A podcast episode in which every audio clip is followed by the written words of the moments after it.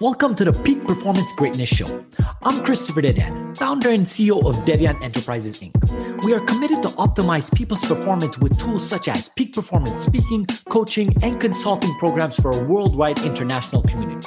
We believe that the only difference between where you are and where you want to be is acquiring the knowledge you need and consistently utilizing that knowledge to become a peak performing individual in every area of your life. Stick around until the end of the show, where we will reveal how you can become the next guest on the fastest growing inspirational educational podcast on the planet in 20 to 30 minutes. Let's go.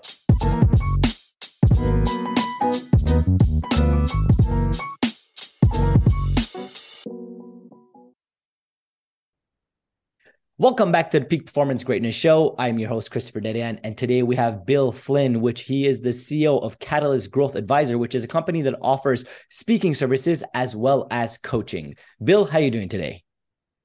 I'm doing great, Christopher. Thanks for having me on. Uh, it is such a pleasure having you here. Uh, I am really excited to talk about the whole speaking world, the leadership world, the coaching world, as I am a, a, professional speaker and a peak performance coach as well. So I know we're going to have a lot of fun with that. But before unpacking all of that in a very uh, like intense and beautiful way, I gave a small introduction of who you are and what you do. Do you mind unpacking that a bit more for our viewers and our, and our audience? Happy to, sure. Uh, so I have had sort of two arcs to my career, if you Christopher will. Christopher I did Thank you so much for listening for many years. Performance Greatness Show. Startups if you're a successful years, entrepreneur or entrepreneur who would like to be on this program, please visit our website at peakperformancegreatness.com. If you got um, something out of this interview, would you share this uh, episode on social media? When I was Just there, do a quick screenshot of your phone, text it to a uh, friend, or post it on the socials. If you know somebody that could be a great guest, please tag them on social media let them know about this program, and don't forget to include the hashtag Peak um.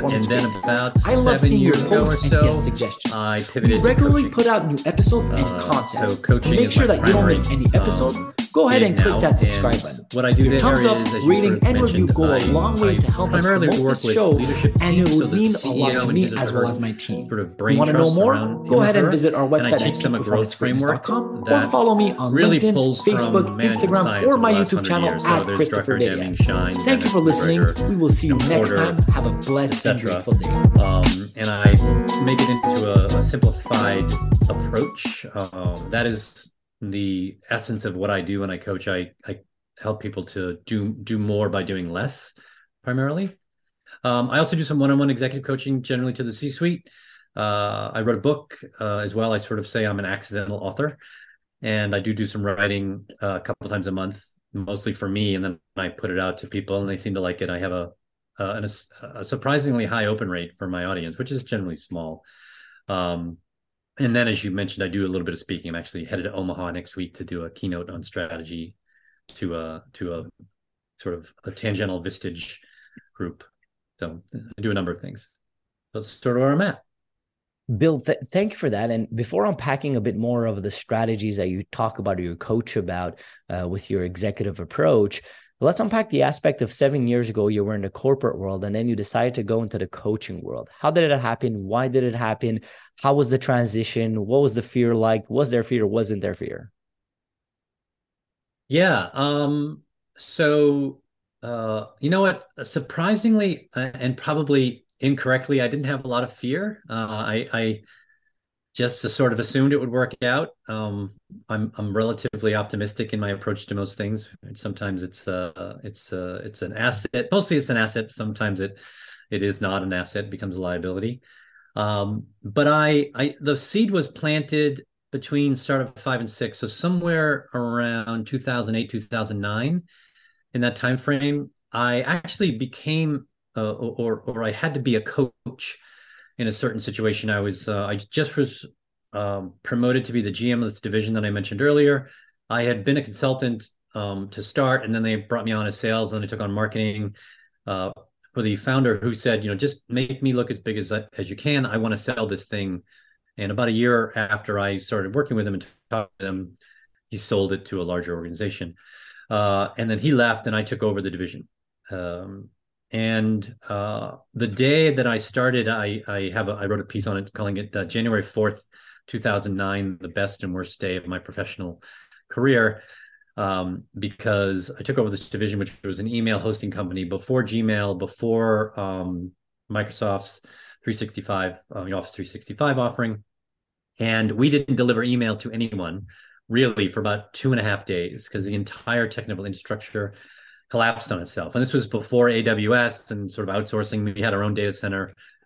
And unfortunately, it was set up that if there was a, a too much volume at one time, it uh, the systems weren't separate enough, so they they sort of collapsed. And so I lost like a thousand customers. We all lost a thousand customers in in a week. We had to I had to go around with the president of the new company and try to save some of our large partners, which were billion dollar partners. Uh, so it was really a, a, a learning um, environment for me. But what happened was I had 60 or so people working in the division that I was running, and you know they're getting yelled at on a regular basis. You know, and the customers are super unhappy. And I had a brand new team that I I uh, had two two new members for, and you know I was I never ran I had never run finance before. I'm technically adept, but this was a network infrastructure, so I I didn't do that. I never really run customer service before, so I said to to the guys, hey, we need to um, fix this thing. And I said, I don't know how to do most of your job. So I, I don't have any answers here, but let's work together. I have a general idea of what it should look like, but I want to discuss that with you. And then let's work out a, a plan and a roadmap for each of you and me to make that happen. And then we'll support each other through the through the whole thing. Um, and that worked phenomenally well. And I sort of tucked that away.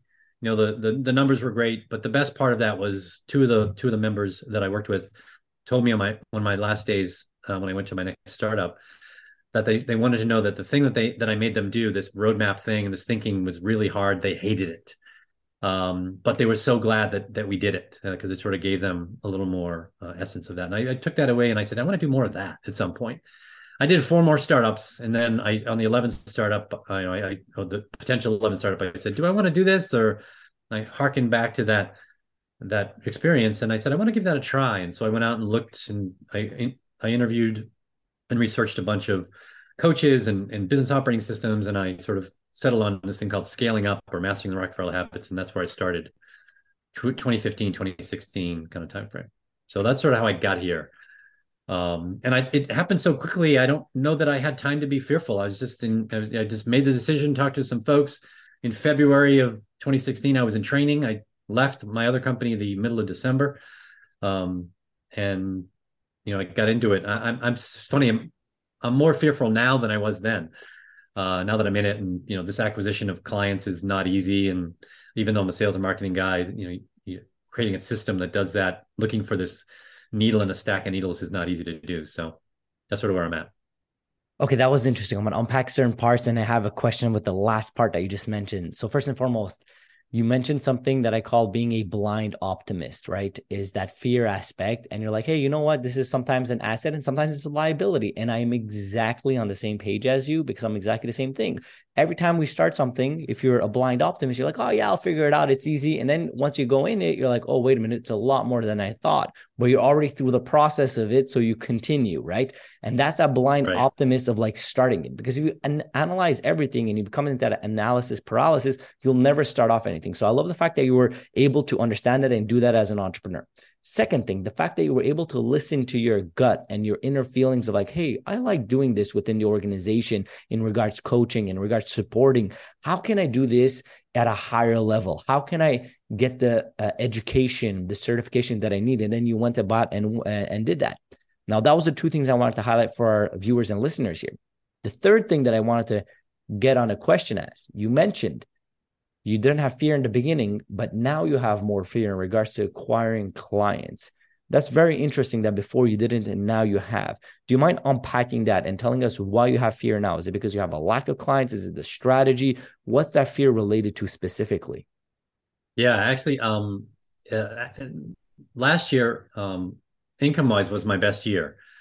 Uh, so it's not lack of clients. Uh, I think really what happened was when COVID happened, I lost like 93% of my income in like a week. Mm-hmm. You know, for for all different reasons. Some just said, look, you know, we, we're kind of hunkered down and we don't have time nor resources to, to work with you. Others said, we're so busy, you know, from this, you know, COVID was a blessing to us. We we just want to put our heads down and, and focus on, you know, serving our clients and even taking a few days out of the year working with you. It's just something we don't feel comfortable doing right now.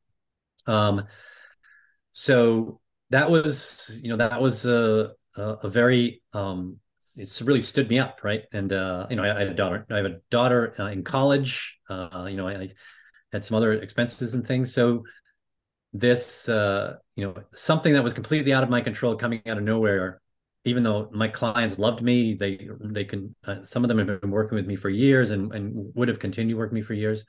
So that that has stuck with me, right? And to not be to to diverse diversify my streams of income uh, to do some other things um, and work with other types of organizations to help bring in different ways to acquire clients, you know, through speakings and writing. And I have partners and I, I, do a lot of referral. I get a lot of referrals from my clients, which is great as well.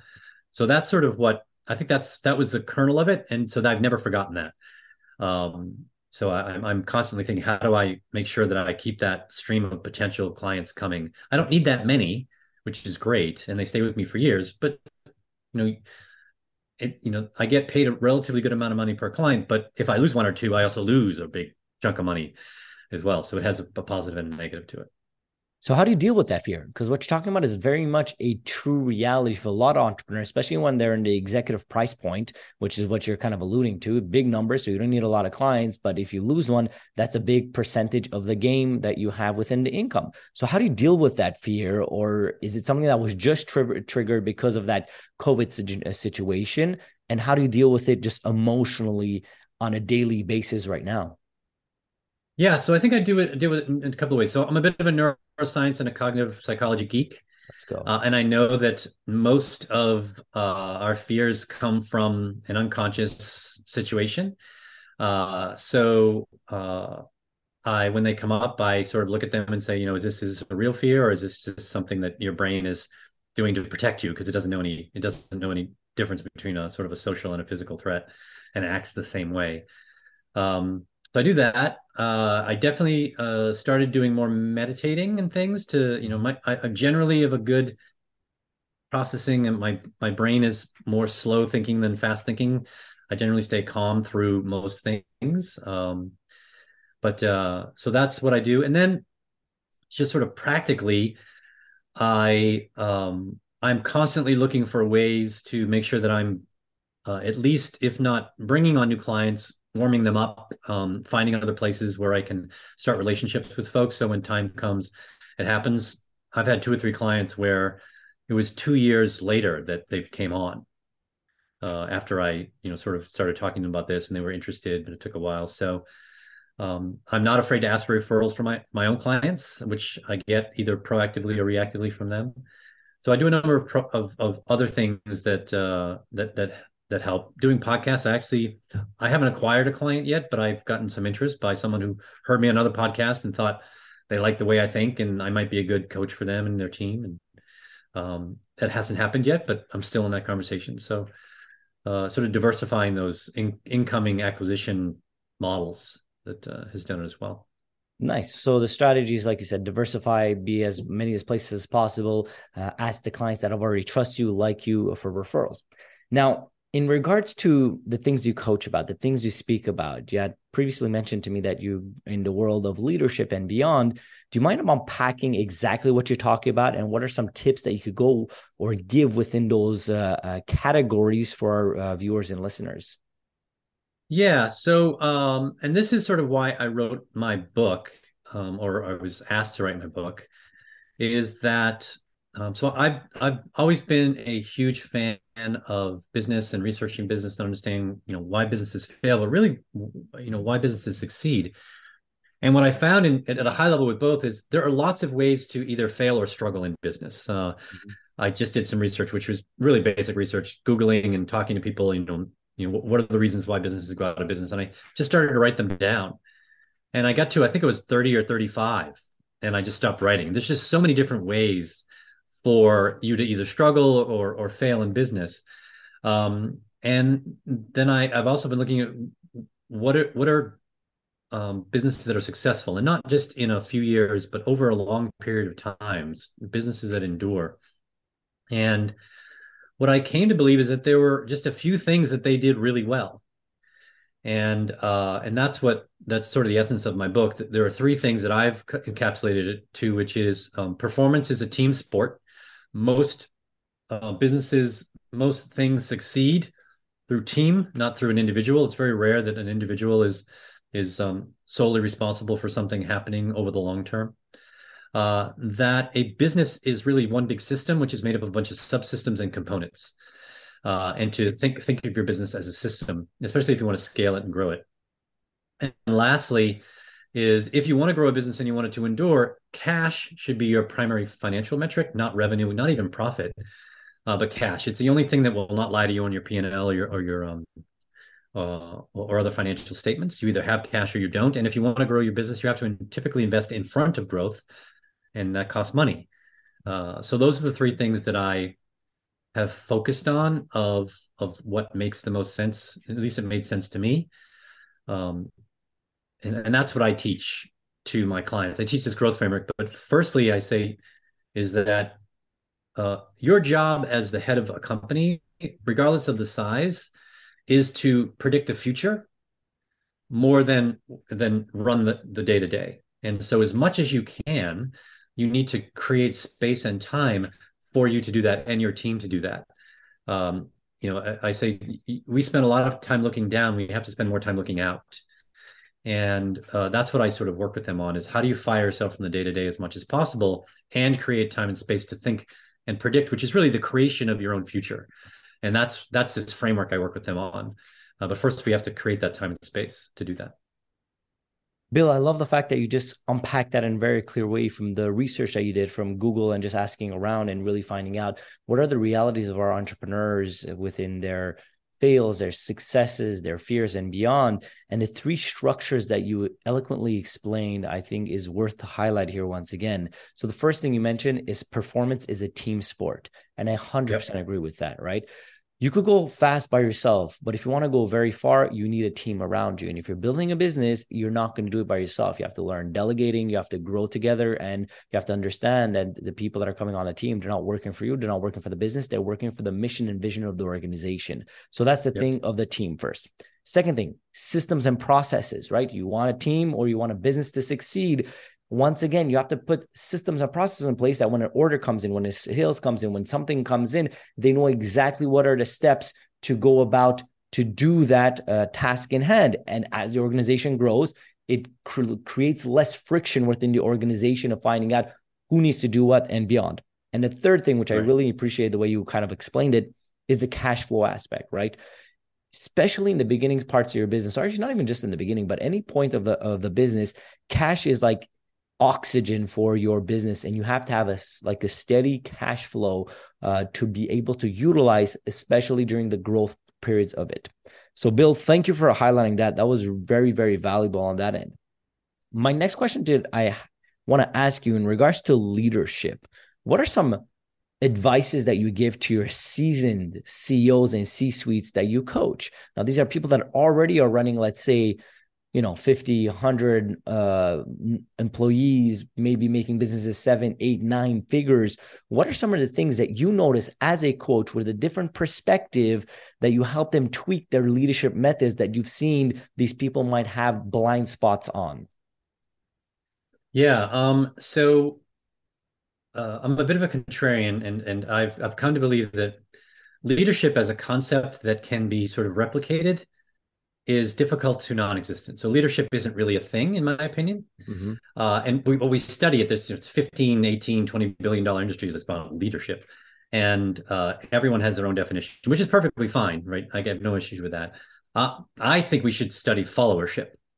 Uh, leaders create followers. Um, the whether they're good or bad leaders is really subjective to the follower. And, and but the follower is going to either hear something or feel something or whatever and they're going to say hey i want to help this person do that thing right? So uh, to me if you want to be a leader um, and I'm, I'm, not saying a great leader i'm saying a leader is you have to have a, a vision.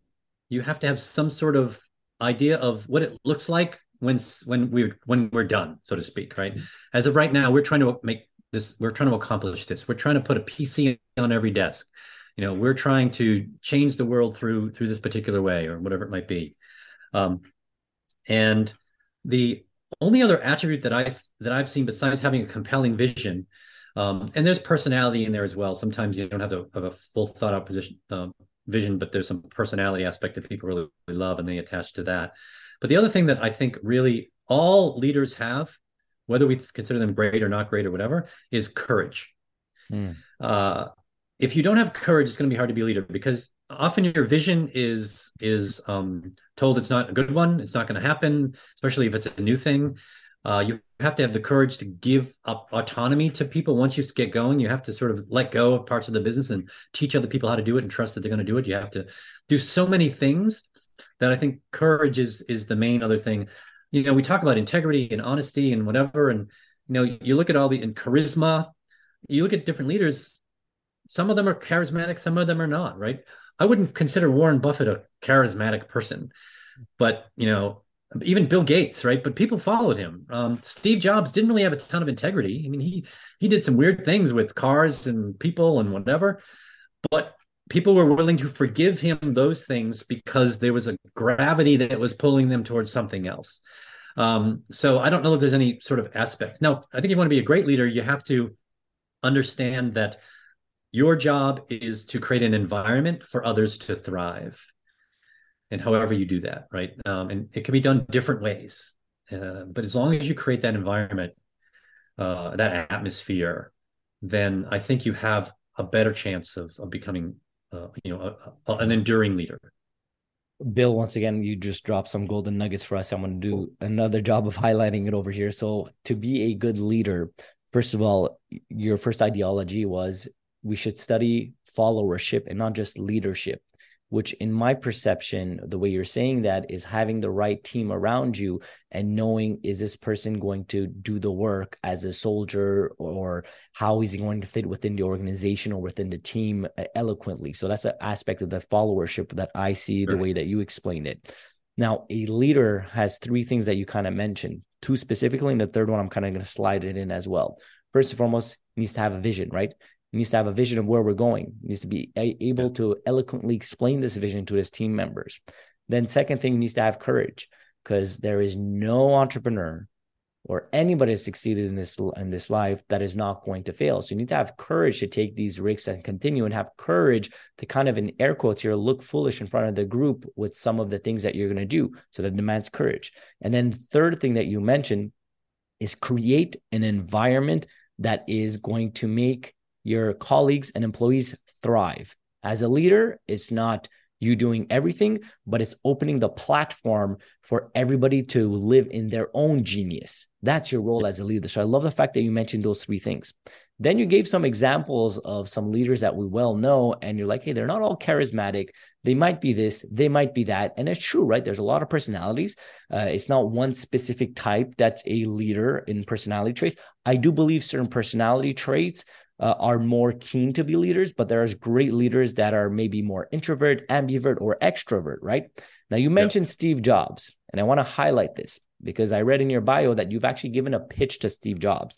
And yep. anybody that's an entrepreneur has potentially heard, hopefully, or studied Steve Jobs in a certain way. And I have as well in regards to reading his book uh, that was uh, authored by uh, Walter Isaacson. Isaacson. which was amazing, as well as I, I, wrote, I read the book about uh, uh, Pixar, which is a Creativity Inc. Yeah. And it kind of gave you the aspect of how that works, as well as the book of Bob Iger, the CEO of Disney. And I read those three books back to back, and it gave me three different perceptions of who Steve Jobs was, what he did, and a lot of it was linked up with this distortion field that they were calling in regards to Steve Jobs used to make people do things in a way that everybody thought it was crazy, but when it was coming from Steve Jobs, they accepted it, and not only they did it, but they were able to create something in a such shorter time or in a way that they didn't think at all was possible. So now my question to you what was that experience of the pitch that you gave to Steve Jobs? And second of all, did you feel that distortion field? And what can you talk about that distortion field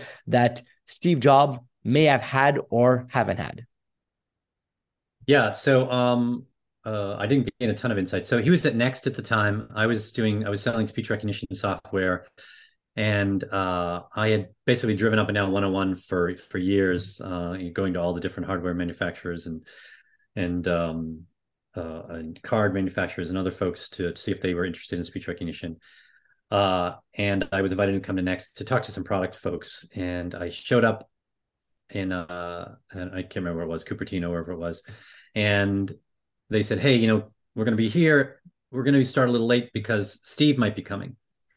And I'm 20, I don't know, it's 27, 28 years old. And uh, it didn't even occur to me who Steve was. Right? I'm like, and I'm trying, I'm thinking back as I talked to a bunch of people, like, who is Steve? Is this, you know, did I forget who Steve is? And is this their boss, you know, who runs the product team or whatever? And then in walks Steve Jobs. I'm like, oh, okay. It's Steve Jobs. And which is good because I had some friends and family that worked for Apple in the early days. And, you know, I had heard some stories. So I probably would have been nervous uh, I didn't have time to be nervous. And uh, he walked in and he, he was only about 20 minutes. You know, he asked me a bunch of questions. I gave him a demo. He asked me some more questions. He was gracious and kind. And, and, and he's, he's like, okay, great. Thank you very much. And off he went. So I didn't experience any of that, that other stuff. But in my research, what I found is that Steve Jobs 1.0 was very different than Steve Jobs 2.0. Mm. Uh, uh, and uh, so I think the things, the changes that he made really allowed um, Apple to thrive, right? He did a bunch of stuff. I mean, I think you know in the first, so they were running out of money. They're gonna they're 90 days from from going out of business for running running out of money. So he's like, I got, and he didn't have any ideas yet. He's just you know, I, I want to get back in and fix things. So he cut like 70 percent of products and things, and you know, um, he really had them focus on four areas. They became profitable quickly, which bought him time to do what the next thing was, which was iTunes and the iPod.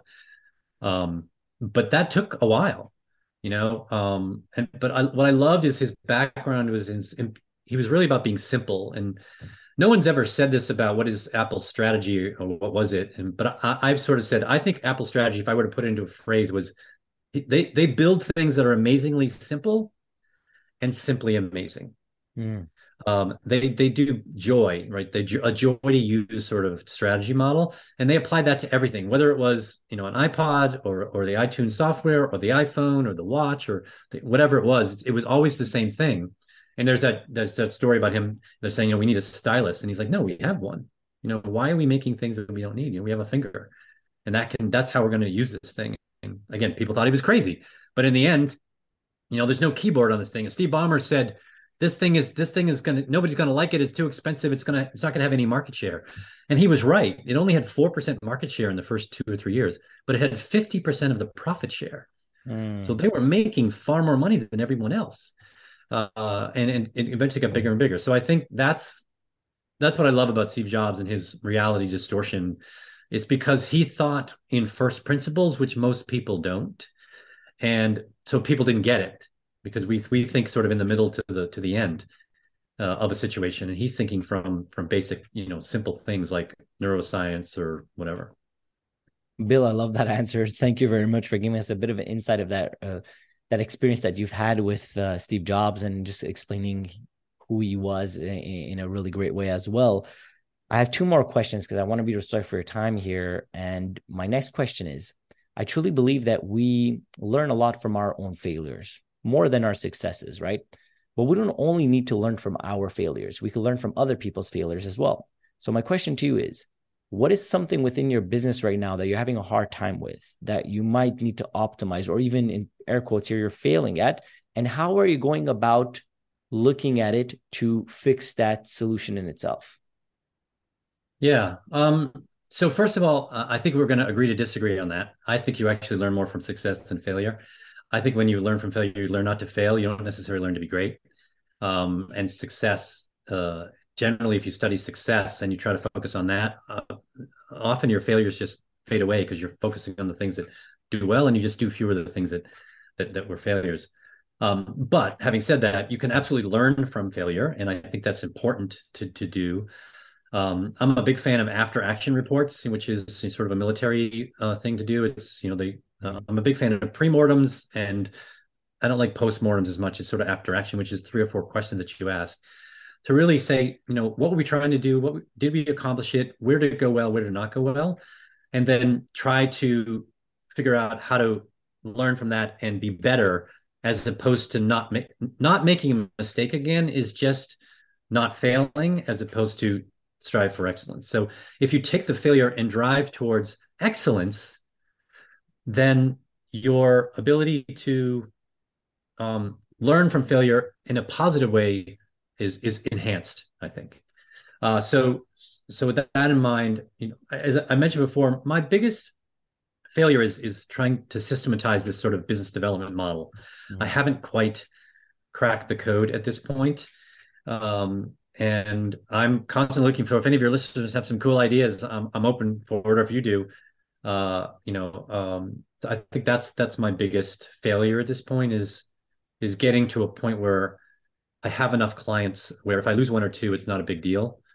I'm not quite there yet. I'm I'm I'm close, and some years are better than others, but I'm not quite there yet. Bill, thank you very much for explaining that aspect. And I do agree with you in regards to when I was saying you learn more from failures, it's the common approach to it. But I do agree that you learn as much from successes if you actually take the time to learn from them.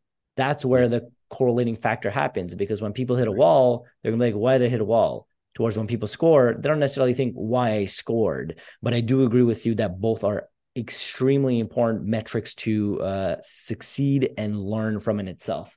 Bill, my last question for you. People listen to you, You've, they found you sharp, they want to connect with you. Where's the best place that they could reach out to you, uh, your team, and your services? Certainly. Uh, thank you for that. My uh, best way to reach me is through my website. All my contact info is on there. My actually my book is on there. I give away my book for free. You can also buy it on Amazon or Audible. Uh, all of my blog posts, I have like 160 or so over the last five or six years that are up there You know, short one to two minute things as well. Uh, and that's catalystgrowthadvisors.com. Um, and uh, uh, if you want, to, it's Catalyst Growth Advisors um, with an S at the end.com. If you want to get there, you can reach out to me. My calendar link is on there. There's all sorts of ways to to sort of get to know me and, and what I do and how I think. Bill, thank you very much for that. Everything will be in the show notes below. It was such a pleasure speaking to you, and I only wish you the best in the growth of your business. You as well. Thanks again for having me on, Christopher.